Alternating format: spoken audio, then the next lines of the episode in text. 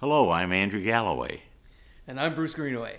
And you're listening to Talking Blues. Well,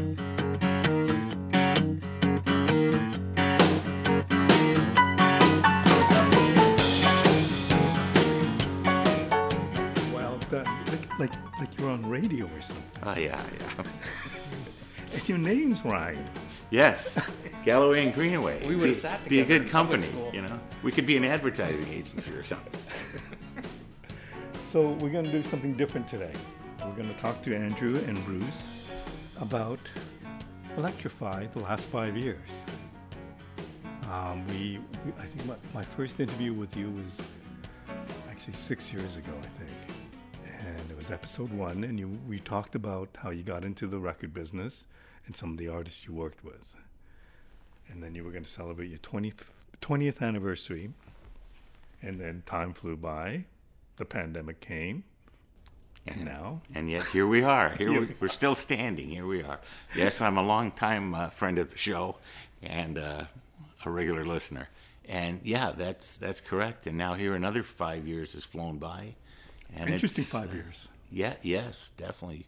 Between, you know, the pandemic and changes worldwide and pick your topic. But the blues, God love it, still rambles on. Okay, so last time we spoke, you were talking about the influence of the digital media and how Spotify and things, uh, streaming was coming into, into the forefront and C D sales were going down. Yes. But you're still going ahead with putting out C Ds. Since then, things have changed even more. Yes, the digital tidal wave is, has arrived, and, uh, you know, it's not all bad. I don't see it as a negative thing. Personally, I, I like uh, physical objects for music. I mean, like a lot of us, I start out listening to vinyl records and still enjoy that format, but, you know, um, I get the convenience factor of uh, digital, you know, the Spotify's of the world and Amazon and things. Um, but I also still like to think there's some, especially for touring acts, and, you know, I have a couple of acts that still tour. Mark Hummel still tours on a regular basis, and I always think of those guys being able to sell a C D at the end of the night, at the end of their gig, and the money goes into the van to get them to the next uh, gig, or it, you know, goes to uh, paying the motel tab, and uh, you, you hate to see any kind of revenue source uh, dry up for anybody in music. But there was a time when C D sales were going down quite a bit, and you thought, or you made a decision to slow down the production and, and limit the releases that you were going to do every year. Right. Now this year, you seem to be getting busier, and you've also talked about the C D coming back a bit. Can you talk to that a bit? I, I think it has come back a little bit. I mean, I think it's kind of, uh, it. it's not what it was, but what is these days. But there's still people that, you know, um, like to buy a physical object, like to have a C D. There's still people like myself who drive old wrecks around that have a C D player in them, and you can listen to a, it's a good opportunity to listen to a lot of music driving around doing your errands or whatever. Um, and, you know, the digital thing, it, it's the payment aspect of it is good because it often was in the old days when, when there was just physical C Ds and L Ps, you would have a distributor and, you know, they have to wait until the stores pay them, and that can take a while, and then you're kind of at the end of the line to get paid. So you'd have to make a phone call or, or talk to them, and then lo and behold, you know, uh, they're honorable people. They'll pay you as soon as they get paid, but it might take a while. But a check would arrive, and it would be pretty good, and you go, great, they're great. I got paid. But you would also know the downside of it was it was feast or famine.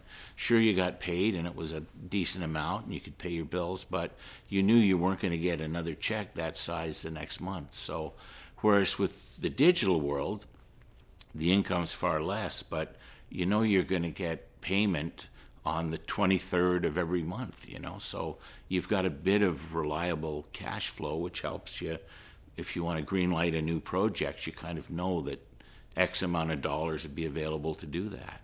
Can I ask percentage wise how it breaks up between the two? Uh, right now it's uh, it's I, I would say I would say eighty percent of the income is from digital sources. Wow. And about, yeah, that's something that's, you know, you were asking about the last five years. That's something that's really, it, it's almost switched the other way, you know. And uh, so so there's that that aspect of it there. Um, but there still is, uh, it's funny, I just, the, the uh, U S distribution company I had for the last twenty-two years kind of merged with this larger company called Amped. And they're the largest physical distribution company uh, in the U S now.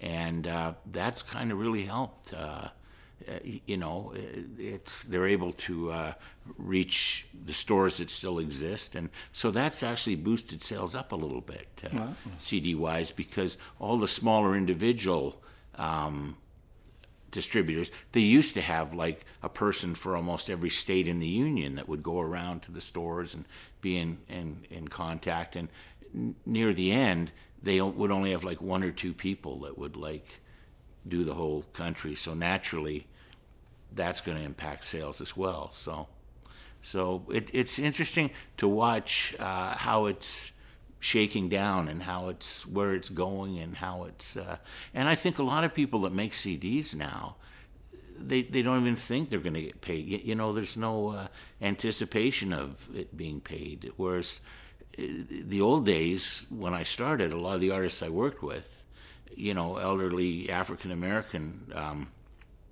artists from the post-war generation, it was kind of like, well, how much are you going to pay me to make the record?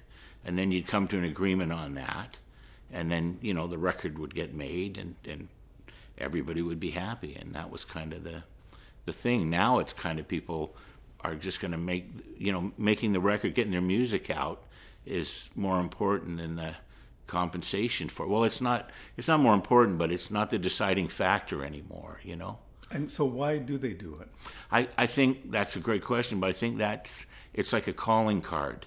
It's like, here's our band, here's who we are, here's what we sound like, and, uh, you know, here's our C D, which can have great artwork and a, a good picture of the band. It, it's really, it's a promotional tool. Someone, someone said, and I agree, the C D is the new tour poster. And I thought, that's great if you're touring, but if you're not, it's kind of like, you know. But it, there was a time when people would put out new products so that they can have, um, send it to festivals and get yes, more gigs. Yep, yes. Is that still the way? Yes, I, I think that still lives on a little bit because uh, it, it is a good way to get a festival booking. And you can also, if you're looking at places where you still might be able to sell some D- C Ds, a festival is a good spot for that because it's a nice sunny day and You you might have a couple thousand people there, and you put on a good set, and uh, you know you can still sell some some product there. So, so a few years ago, you decided to slow things down a bit. Yes. Was that? I can't remember because time just flies by, and I have yeah. no memory. Was that pandemic related, or was it before the pandemic? It was a little bit pandemic related because nobody was touring then, and it was just harder to get into a studio and just get, you know, different people together to play was was a real uh, tough thing. And I found I missed it more. At first I was like, oh, thank God, I've got a break here. And I could enjoy some things and, you know, and take a little bit of a breather. Um, but then I found out, I was surprised how much I missed it. So I had a few things planned, uh, ready to go with, you know, Harrison Kennedy's an artist who likes to work and always has a bunch of songs and likes to record, and you know, so I, I I was kind of really enjoying getting back into it. So, and we'll have three releases this year. So, okay, tell me about the three. Well, before you tell me about the three releases, tell me about coming, the thinking of coming back. What what what's different about coming back now? Well, the thinking was, what is it I do for a living exactly? Oh yeah, I remember. No. No, I, I, I missed it. I, I've been, that's the one thing I, I've always, you know, I've been able to carve out a small, modest Canadian living over the last twenty-five years from it, which I'm proud of. But it's, the whole thing right from day one was like, wow, here's here's an artist who I think is really has something to say, and let's record them, let's share this music, let's get this music out with the world. And and I also, now with the passage of time, I think about guys like, you know, Mel Brown and Curly Bridges and, and you know, Snooky Pryor, a, a lot of artists I was super lucky to work with that are no longer with us. And I think maybe not so much in Snooky's case or Mel, because people knew how good they were, but a guy like Curly Bridges, he was great. And and he never would have, back in the day, made his own recording, because people just didn't do that in those days. But the fact that there's like three uh, C Ds out there uh, and all on all digital platforms as well, uh, that just show how good this guy was, what a good singer he was, and what an excellent keyboard guy he was, and how he could lead a band. So I still get a kick out of that, you know. I wasn't thinking at the time that so much, but looking back on it, I'm thinking, wow, that's great that that there's literally a record of how good this guy or, or that gal, or, you know, it, it's with a number of people. But I, I think it really is, a record is a record of, of what someone sounded like and what they could perform and what their music sounded like, you know. Do you approach things differently this time around? Yeah, soon it'll be me that won't be around, and there's no, there'll be no record of that. But, but uh, no, I, we we, we kind of work the same way. What's changed is it used to be in the early days when I was working with uh, a lot of African Canadian, African American artists. We would record, like with Alec Fraser, who had a great Liquid studio and a, a couple of places we worked at. Um, we would come in and, and, you know, record, and that would be it. Now, a lot of younger artists, guys like Mark Hummel and even James Harmon, you know, who's, who I had the fortune, fortunate enough to put two albums out with, they do the work. They record it, you know, because a lot of them live in the States as well. They'll record it, and then you'll release it. Like, they'll, you know, send it to you as a finished, mastered recording. So that's a little different, you know. But do you have different expectations from releasing an album, a C D now? A little more realistic, maybe, because there's not the touring there. Well, I'll tell you a brief story. Is in uh, two thousand, I was lucky enough to go over to Europe with uh, Willie Smith and Pine Top Perkins and Mel Brown and Snooky Pryor. And uh, I took six hundred C Ds that I shoved in this big travel case on wheels, and it was like a it was a two-week tour, and I thought, great, man, if I can sell half of these, you know, that'll be fantastic. That'll pay for my trip over here, and the guys will make some money, and it'll be great. We sold all six hundred the first night. We we did a thing at the Cognac Blues Festival, and it was like on their main stage, and of course those guys went over like a bomb, you know, people loved it. And uh so we sold them all in one night, so so those days are most definitely gone, you know. But now, you know, you could have a good artist, and you look at, like, you could have, actually, it's like likes and listens, you know. Unfortunately, there's not the same kind of money attached to them, which for someone trying to make a living, be it the artist or whoever, uh, that's a tougher thing. But it's it's still all about getting somebody's music out to people who haven't heard it, or people who have heard it and want to hear more. So with us also is my good friend Bruce. Hi, Bruce. How's it going? Bruce has done a lot of artwork for Electro-Fi. How did that come about? I have no idea. Bruce, how did that come about? I don't know, man. No, Bruce Bruce is, uh, well, you know, we're all friends. And uh, Bruce has great talent as a designer, photographer, print media expert, you know. That's just the good stuff. We You're won't talk kind. about the other stuff. Yeah, and he kindly, you know, we worked on a couple of projects going, going. We worked on a project before we even knew each other. Yes, that's right. That's right. We're talking about a Morgan Davis the album. The Blues Medicine yes. record, yeah. Yeah, that's yeah. right. That's yeah, that is cool when you think about it, isn't it? Yeah. Uh, I mean, I worked on that with Morgan, and you were the record company. I didn't know who you were. I thought you were this huge... Oh, I'm glad I fooled one person. Thank you. I, and I think you thought I was somebody. Yeah, and really, I it was thought just you like were some design conglomerate. Like, you'd be some guy with a pipe, you know, on, on the forty-second floor somewhere. And sure enough, years later, after we met, it's like, hey, you're the guy. Yeah, you're that guy. Hey, man. Was that the first Morgan album? Uh, no, I, I did work on one before, but I think it was on Stony Plain, I think. That's right, that's no, right. I don't know who put it out. The first one on Electro-Fi was... The first one on Electro-Fi yeah, was, was, yeah. Blues Medicine, yeah. Yeah. So how did you get into doing albums? Um, well, I'm a graphic artist, you know, and, uh, you know, I'm a fan of music. And back then, you know, you're kind of... You think if you can do a record cover, that's... Oh, yeah. I, I don't want to do anything else. Yeah. That's so cool. Yes. And I think I used to hang out a lot down in Grossman's and Crook's and all those places and see a lot of bands. And eventually I got to know Morgan just because I'd go watch that guy because he seemed a little different. I liked the way he played. He was just... The guy was kind of... Still is, man. Yeah. Still is. Yeah. You're right. And uh, so, and then we just over time became friends, and then he was putting out a record, and I was just getting out of college, I think, at the time, and he said, hey, can you do my record cover? And I'm like, yeah, I can. That's the way it started? That's the way it started. But And I didn't even know how to do a record cover. I didn't know any. I just said yeah, because I just thought this was going to be awesome, and it was a big, scary experience, you know, because we put out, at the time, it was a rec- an L P right. and a cassette. And the new thing was the C D. Nobody knew anything about a right, C D. How do you put that together? What is it? Who knew? And yeah, so we had to tackle that problem. And I'm new to the business, and oh, it was a nightmare. But it all worked out. Yeah. And no, it, it worked out great. So you you're did. basically working on three different things. Yeah, yeah. In the beginning, for a short period of time, yeah. Yeah, there yeah. was a real there was a crossover yeah. right there where you had all three things. I mean, if if there were eight tracks were still going, that would have been in there too. But they were gone. And why was it a nightmare? Because I was fresh out of college, so I didn't really know what I do, and I, I didn't have production connections, anything like that.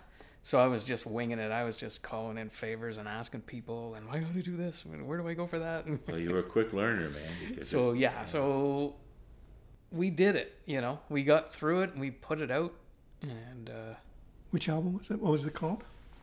It was his first, it wasn't the, he put out a record back in the eighties, I'm Ready to Play. That's the one with uh, Why'd You Lie on it. Right. That, that was an independent, yeah. I think. Yeah. Bullhead, his record label. Bullhead, yeah, his own label. That's right. And then I think Stony Plain had picked him up for his... I think he did two with Stony Plain, I think, or one or two. Um, I can't remember. I don't yeah. know. I think I only Couple. did one that had a Stony Plain label on it. Um... Yeah, no, it's, man, you're going back like... Yeah, I know, we're going... That's, we're like, going that's decades back. back, man. Well, I first met Morgan in nineteen seventy-four, seventy-three, when he was playing with uh, uh, a Chicago blues uh, legend. Uh, and, and then I saw him again at the Brunswick House in the eighties, yeah. and he had his pompadour and his crushed velvet smoking jacket and... playing his slide guitar, it, it was great. So to actually end up working with someone that you know you knew way back is yeah. is kind of cool. Because, yeah, yeah. Uh, but no, Bruce has great skills as a designer. Because my friend Gary Culver's also helped me a lot in terms of design. He's the guy that asked me when we did our first album. He goes, "Do you have a designer?" And I was kind of like, what's a designer? and and you know and but you're, you're fortunate that you know the good thing as a record label is you can get talented people like like Bruce and Gary and that because they enjoy it. I, I had one guy uh, who was a really talented designer, and I said, "Hey, thanks, like that's great, and uh, you did a fantastic design." He goes, "No, thank you," because he worked at some high-powered advertising agency making the big bucks, and he said, "Doing this C D design, it reminded me why I wanted to be a designer in the first place." So, yeah, so, the real work is soulless. In other words, we don't pay much money, but the artistic creativity is, is endless. So you, you did Morgan, one of Morgan's albums, and you did many of Morgan's albums since then. Yeah, it just didn't stop after that. Everyone he did was, you know, here's yeah. here's the next one. Okay. So what's the process when, when somebody says, "Can you do my my album?" What happens? Uh, oh, man. Any number of things. Yeah, I mean, I think it, each one is different, and each artist is different, and they each approach a cover design differently. Some are right into it, and some of them just want to see a finished product, and fewer kind of in between. And so it just really depends on who it is. Budgets are always a concern. I don't really charge that much because I'm a fan and I like to do it, but you know, you still got to keep the lights on, so there has sure. to be some money. Sure. So we usually talk about the money that's involved first and work within a budget, and you know, what else do they have to bring? Do we have to do photos? Do they have photos? And what's realistic? I find some artists, God love them, but they'll come up with some concept or something. where, and it's just like, yeah, maybe if we were M G M in nineteen thirty-nine and we could fly in the Flying Monkeys and do it. But it's just, you know, but so it's it's what's, you know, doable. Yeah. And, and, no and what real... suits. I always thought, you know what, an old guy told me, an old record guy told me one time, you have to catch their eye before you can catch their ear. Yeah. So I think it has to reflect it, which your stuff with Morgan and other artists you've worked with, it, it does. It reflects kind of like who the artist is and what the music is a little bit, you know? Well, you like to take, I mean, they have a vision. Usually, like Morgan will have a vision. This is kind of what I'm thinking and yeah. what I want. Yeah. And then yeah. they're like, can you achieve yeah. what they want? Sometimes there's no way. You, the idea is just too far out there. Other times you can sort of find it, do it. Sometimes it comes out better than they thought. Sometimes they're like, yeah, they like it, whatever. But it, it it's tricky because a designer wants to design a record the way he thinks it should be designed, and then you have to sort of work with. I mean, I, we often talk about it. It's yeah. It's kind of like Pink Floyd. They go into the studio, they create a masterpiece like Dark Side of the Moon, and the designer comes in with a record cover with a prism on it and drops it on the table and says, this is the cover. Yeah. Uh, you can, I bet you yeah. every member of Pink yeah. Floyd went, um... What? Yeah. Uh... Yes, yeah. But, but then they're inseparable, like like as time goes by. As you, it becomes one of the most iconic record covers. You look at the cover, you hear the music. That's yeah. when it works. Yeah, yeah, yeah, yeah. So that's that was an artist's vision. Yeah. More so than, I don't think Pink Floyd got together and said, we don't have a prism on the cover of That's this record. That's back when record labels had real power and they could tell the artists what to do. So, which we never did at Electro-Fi. Yeah, so it's because it's hard, because when you create something new, yeah, yeah. it's a vision that hasn't been realized yet. Right. So you, there has to be a bit of trust yeah, between the yeah. designer and the band or the musician or whatever, that, you know, that might be the way to go for this. Even though I can't see it right now, I kind of get it. And you can find out as you go along. But you know what? I, I'll... I'll say this about Bruce, if I might. There's certain individuals and, and certain designers, they just inherently know what looks cool.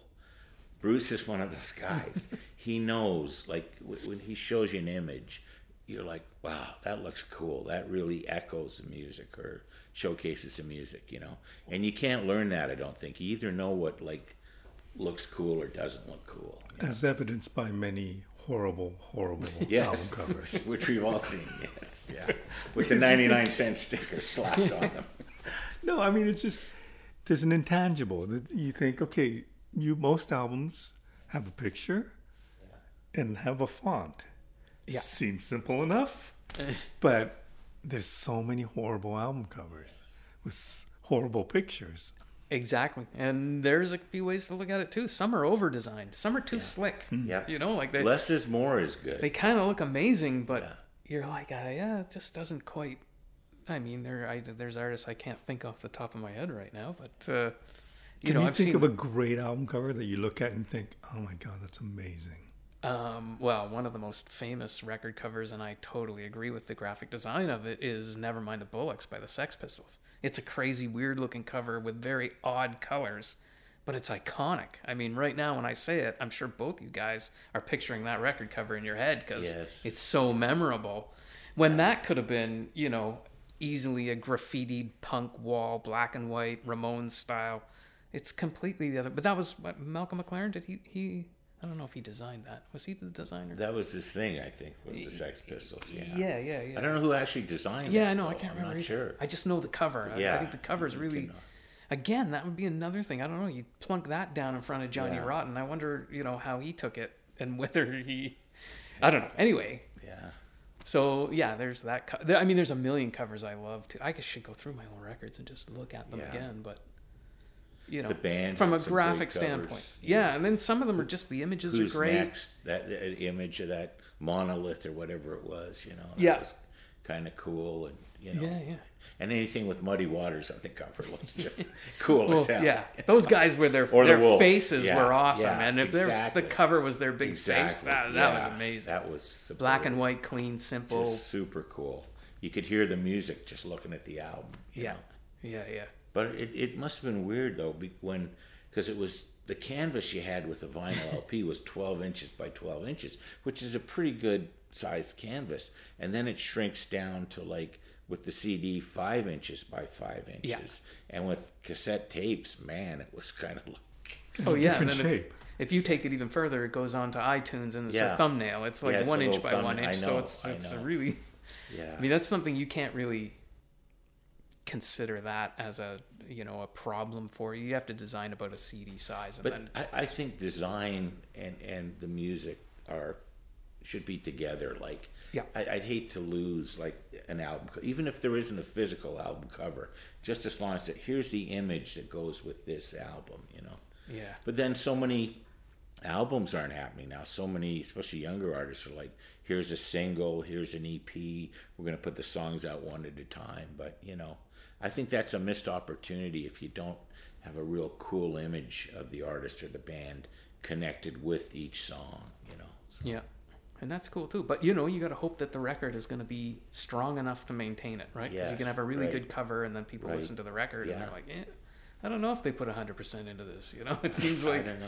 you yeah. know, I don't know with the younger guys. I don't know if it's the same. Because they can just record the stuff on yeah. Pro Tools or what, you know. They, they can have, just post it and, and yeah, there it is. It know? seems like it's lost some of that. You know, you go yeah. into a studio and you're paying that dollarly rate. You got to make sure, yes. you know, that you're putting your best out there. Whereas now, you know, you can do it in your basement. You can erase stuff and... Well, my gallery as a kid was getting on the T T C and going down to Sam the Record Man at Young and yeah. Dundas and seeing like the wall of yeah. albums and bands. And even though I didn't know half of them or more, yeah. just seeing the images, you'd just be like, oh man, I wonder what that sounds like, or I'd like to listen to that, or this looks cool, or that. I used to do that at Vortex. Yeah. You go down to yeah. Vortex, and because it was yeah. only two or three bucks for yeah. a used record, and just go, yeah. cover looks cool, two bucks, yep. I'm going to see if this is any good. Sometimes I get home, it'd be terrible, it'd be yeah. awful. Yeah. yeah. There's a lot of albums where the cover's the best part of the album, but you know.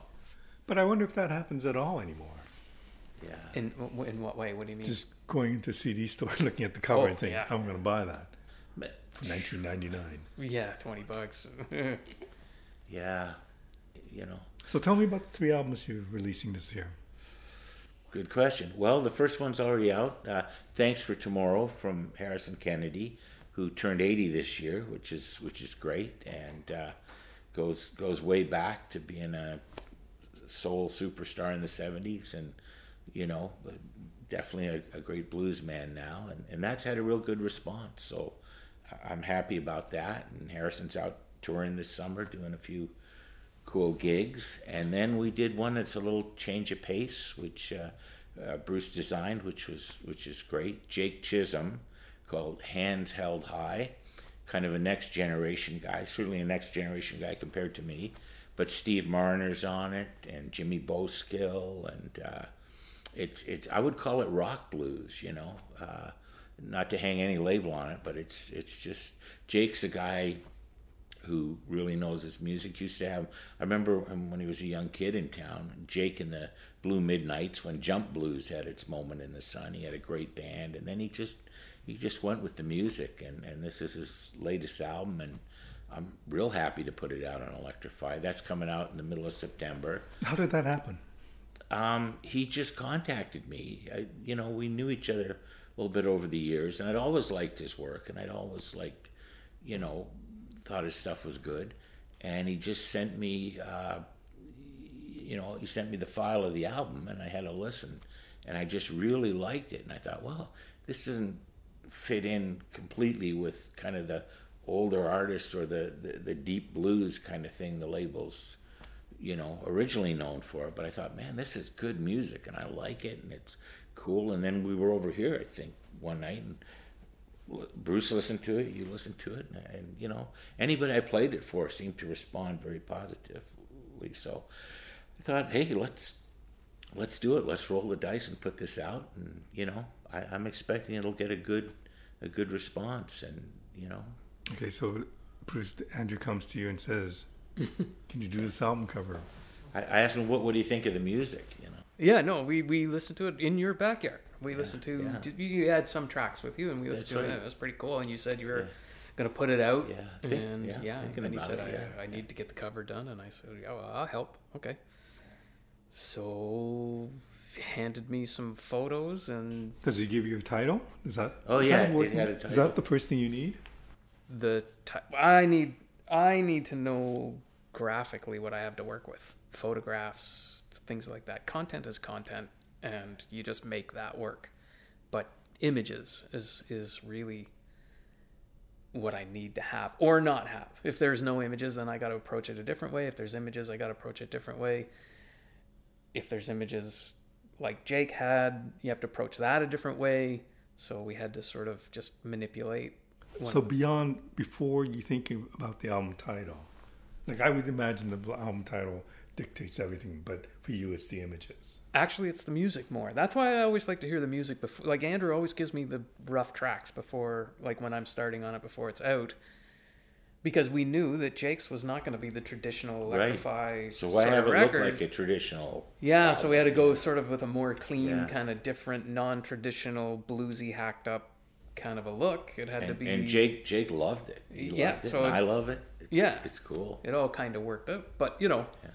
I, you have to approach that differently than, you know, when, when we did the the one with the uh, Charlie Musselwhite on it there. The oh yeah, yeah, yes, uh, yeah. It's a blues compilation. my my yeah, mind is blanking. Right it's now. a blue. It's a blues compilation, and, and you got a great old timey like southern. Uh, general store. Oh yeah, yeah. So it's, uh, yeah, found that image yeah. would actually fit the music perfectly. Walter Davis. Walter Davis project. Walter Davis. Yeah, yeah, got yeah. Billy Boy Arnold on it. Charlie Musselwhite. All the big guys. See, yeah. I got nervous over that one because yeah. I looked at those guys and went, "Oh man." But again, that's heavyweights, you, you right? totally, and it was it was older stuff as well, and uh, but you just you, you really captured the, the yeah, vibe well, of that, you know. Case in point, that. Record came with a lot of information, so much so that we made a book that yes I don't know yeah. if you, do you re-release that does the book because the book's expensive that was like a was yeah a twelve page book it's like still in print inserted. We you know a lot of people don't know who Walter da- Davis is or didn't know who Walter Davis but we had like Charlie Musselwhite who loves the guy's stuff. He was an artist in the thirties forties and, and a songwriter and played piano and a unique guy. Billy Boy Arnold loves the guy. Billy Boy kind of started it, and he got this uh, piano player friend of his in Germany to record some stuff, and uh, it just went from there. So, and, and I just thought, wow, this would be cool to, to put out. That's one that's not necessarily a bestseller, but it, it gives the label some credibility, and it's nice just to kind of, I thought, man, if I'm this interested about it, maybe there's other people that'll be that interested, so... So but that Bruce one, that one that. had me sweating because yeah. there was rules attached to that too, right? Remember, yeah. Charlie Musselwhite right. would be on it, but he insisted not to be yeah. front and center. He just yes. wanted to be one of the players. That's so fair because he, he had one song on it, so he didn't want he didn't want you know to be, like Charlie Musselwhite presents. Right, and Block, I, I get it. So then know? I had to work with that. I was yeah. like, okay, Charlie's just got to be part yeah, of. He was part of the team. There was no real. I mean, Billy Boy had the most tracks on it, but it wasn't like. There was any. It was a various artists one. It wasn't yeah. like any one artist was the marquee guy on it or gal on it. You know. So that puts a whole pile of different problems yeah. on the desk, right? You're like, yeah. okay, how's this work? But then we, I did it. We figured it out. It looked cool. I got it to look pretty cool. And then the first email I got back was from Charlie Musselwhite. Yeah, I thought, that was wicked. How cool is yeah. that? He's like, yes. you loved it right away. No changes. And he sent a copy to Tom Waits. Yeah. How cool is that? I'm like, geez. And maybe we'll even sell some. Who knows? Yeah.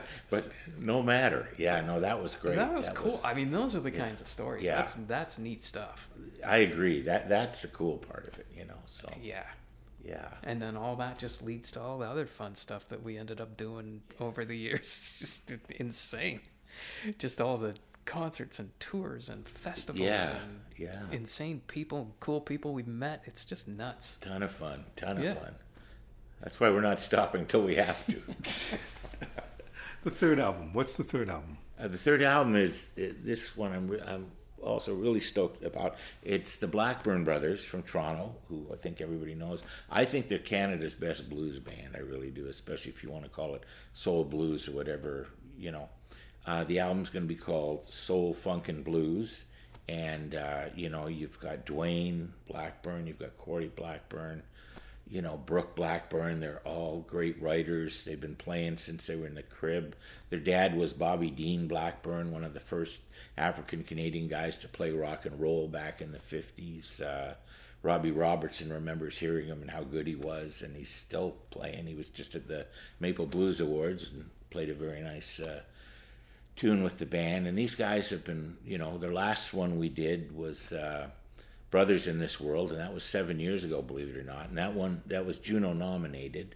So we're, and and this record is just super cool. It's going to come out very early next year, probably about January, late January of twenty twenty-three. And uh, he said, hopefully, but uh, no, it'll be worth the wait. Believe me, this is there's some kind of band. Those guys, they're mm-hmm. they're really unique. They're uh, they're one of a kind. I think they're Canada's best band. One of the truly great live bands. Yes. Oof. Oh, yeah. Yeah, they're scary good live. You yeah. know? yeah. Yeah, it's a well-oiled machine, you know. It, it just, is, yeah. It just, uh, and Neil Braithwaite on, on horns, and there's, you know, but, but yeah, to have the three brothers doing this band, and it's great. They have individual side projects, but the Blackburn Brothers is, yeah. it's it, and, you know, when I get excited about it, I think that's good. If I'm that excited, maybe someone else will, you know, pick up on that. And they're they're great. They still they do a lot of. They're out this summer doing a bunch of festivals, and they, they tour quite a bit, you know. And they've played in the States, you know. They played down at the Pocono Festival, yeah, yeah. and they've been down in Memphis and played there, and uh, you know, and and nice guys, fun guys, cool guys, you know.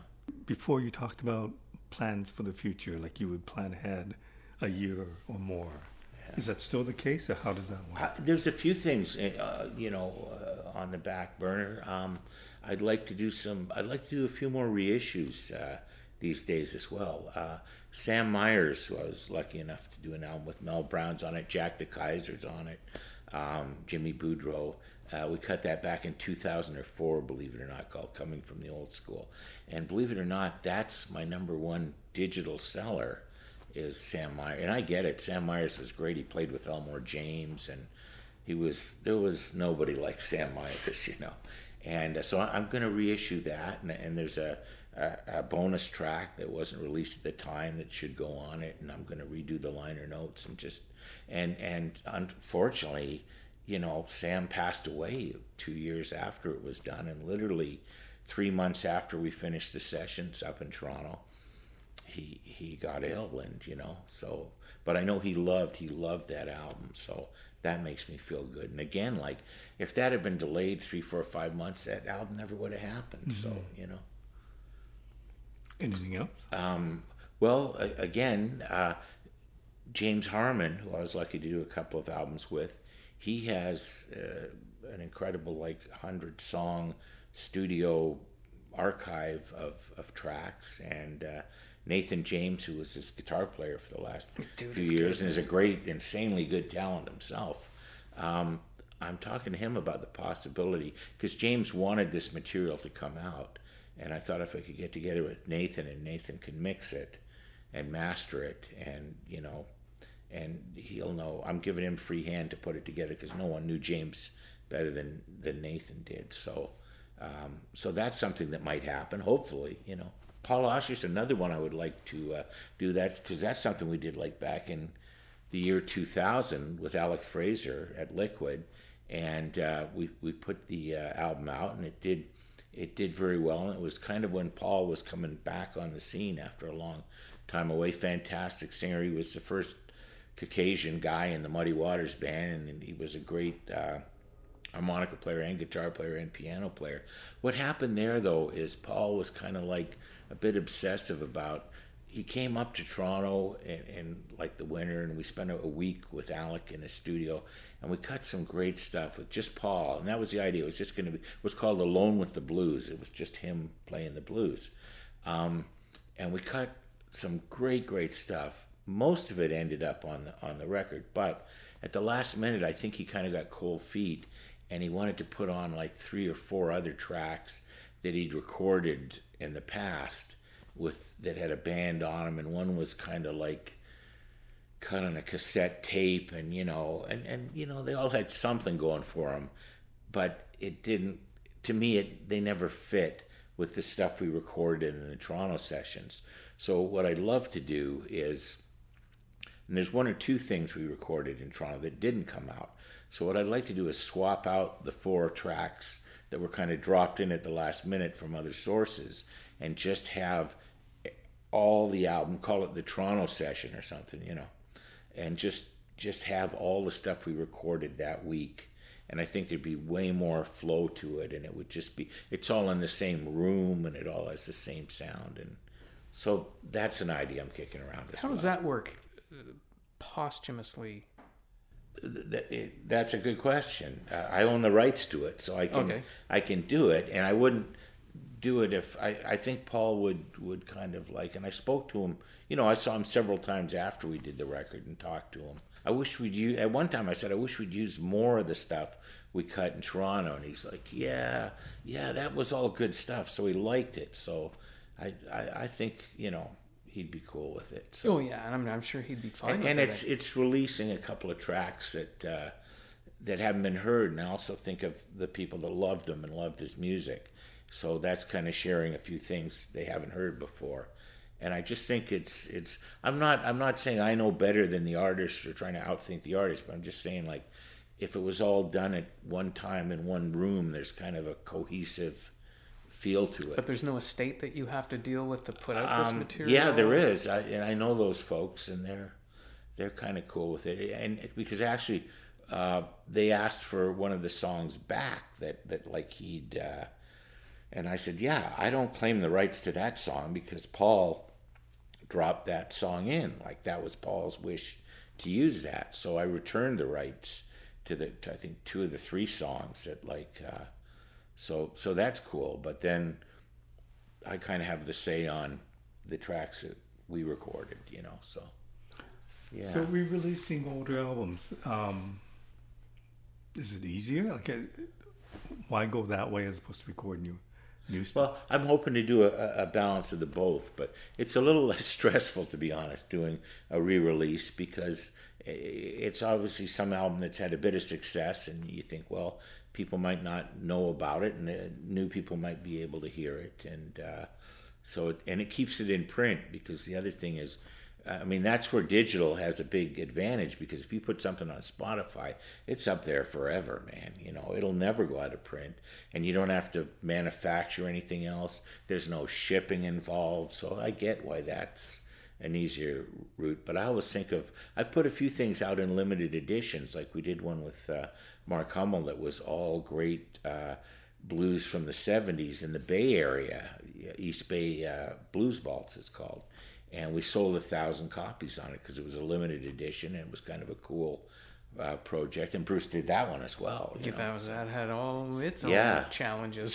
Yeah, that had about eight C Ds worth of copy that you were able to get oh, in one yeah, C D. Yeah, the content was huge. Yeah, because the there's twenty-two artists on it. There's twenty-two tracks on it. I and the photos so. were old. The photos were they old. They were hard but, to work but with. But people loved it, you know. Yeah, it it's, turned out okay.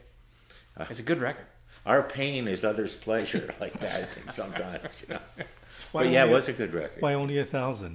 Just just because, um, you, you know, to be realistic, I don't think it would have maybe sold more than a thousand anyways, but it's just for the collectors, and it's just like a limited edition kind of thing, and it's one way to kind of get attention to the project, and and a lot of it got good press, it got some good reviews, uh, and a lot of the reviews said, hey, there's only a thousand of these, so get this now, you know. So I think that helped a bit too, you know.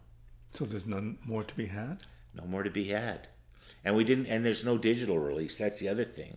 We didn't put out a digital release on it. So the only way you can hear it is to get the C D. So, mm-hmm.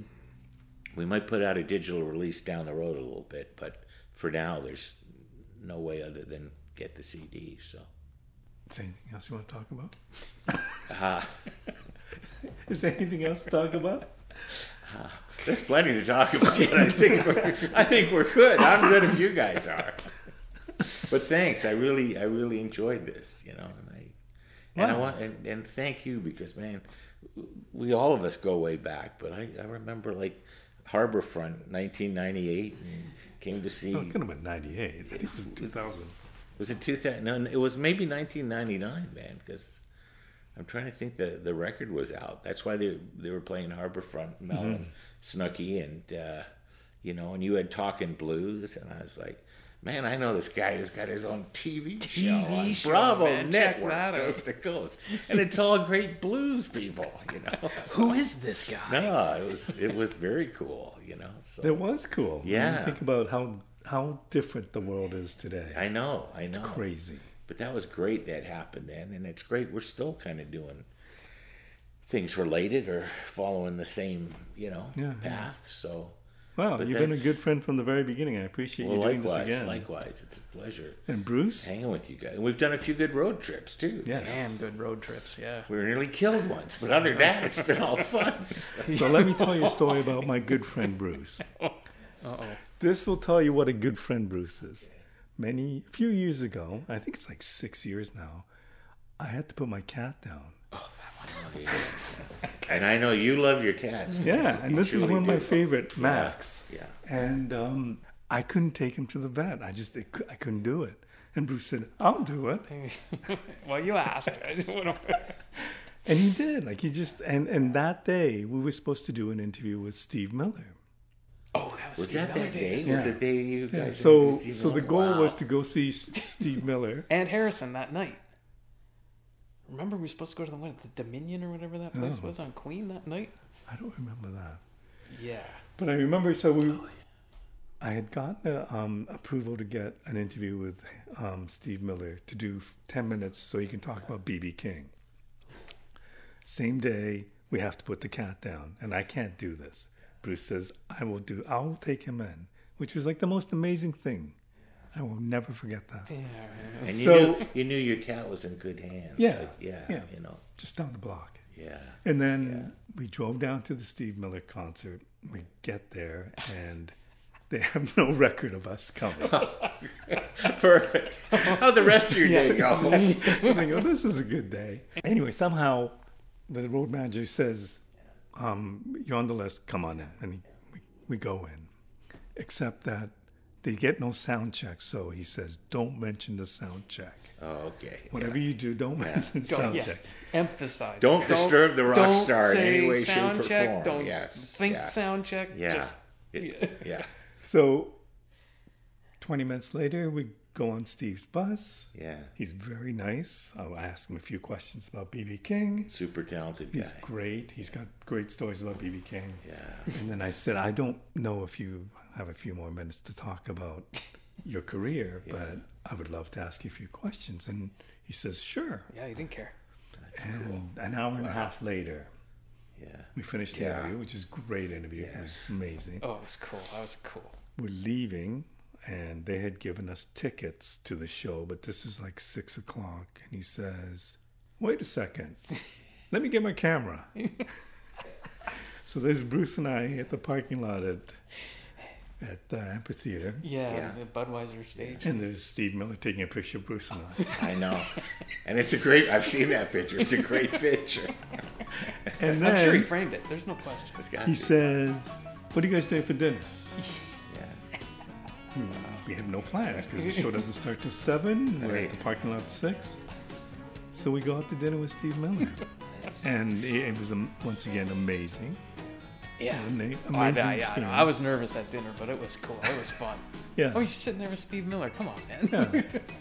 But it was just like what would have been a horrible yes. day. And it was yeah, It was a horrible day, day but... But... nice ending to the um, day, at least. Uh, yeah, certainly. Really nice ending. Yeah, and he had his people friend. give us all access passes and two seats for the show, because yeah. we weren't even going to stay for that. Yeah. So we got two great seats, and we watched. And dinner. So. Yeah. Now, I heard you scalp those seats and took them out. That, that's just an ugly rumor. Okay. Anyway, that's the type of person Bruce is, and yeah, that's why he's yes. such a great no, friend. No, he's so. a stand-up guy. Oh, gosh. He's great. Idiots. So anytime you have yeah. to put your cat down, give Bruce a call. Yeah. I'm heartless. Thank you, Bruce. Thank you, Andrew. Thank you, Marco. Thanks, Marco. It was great, man.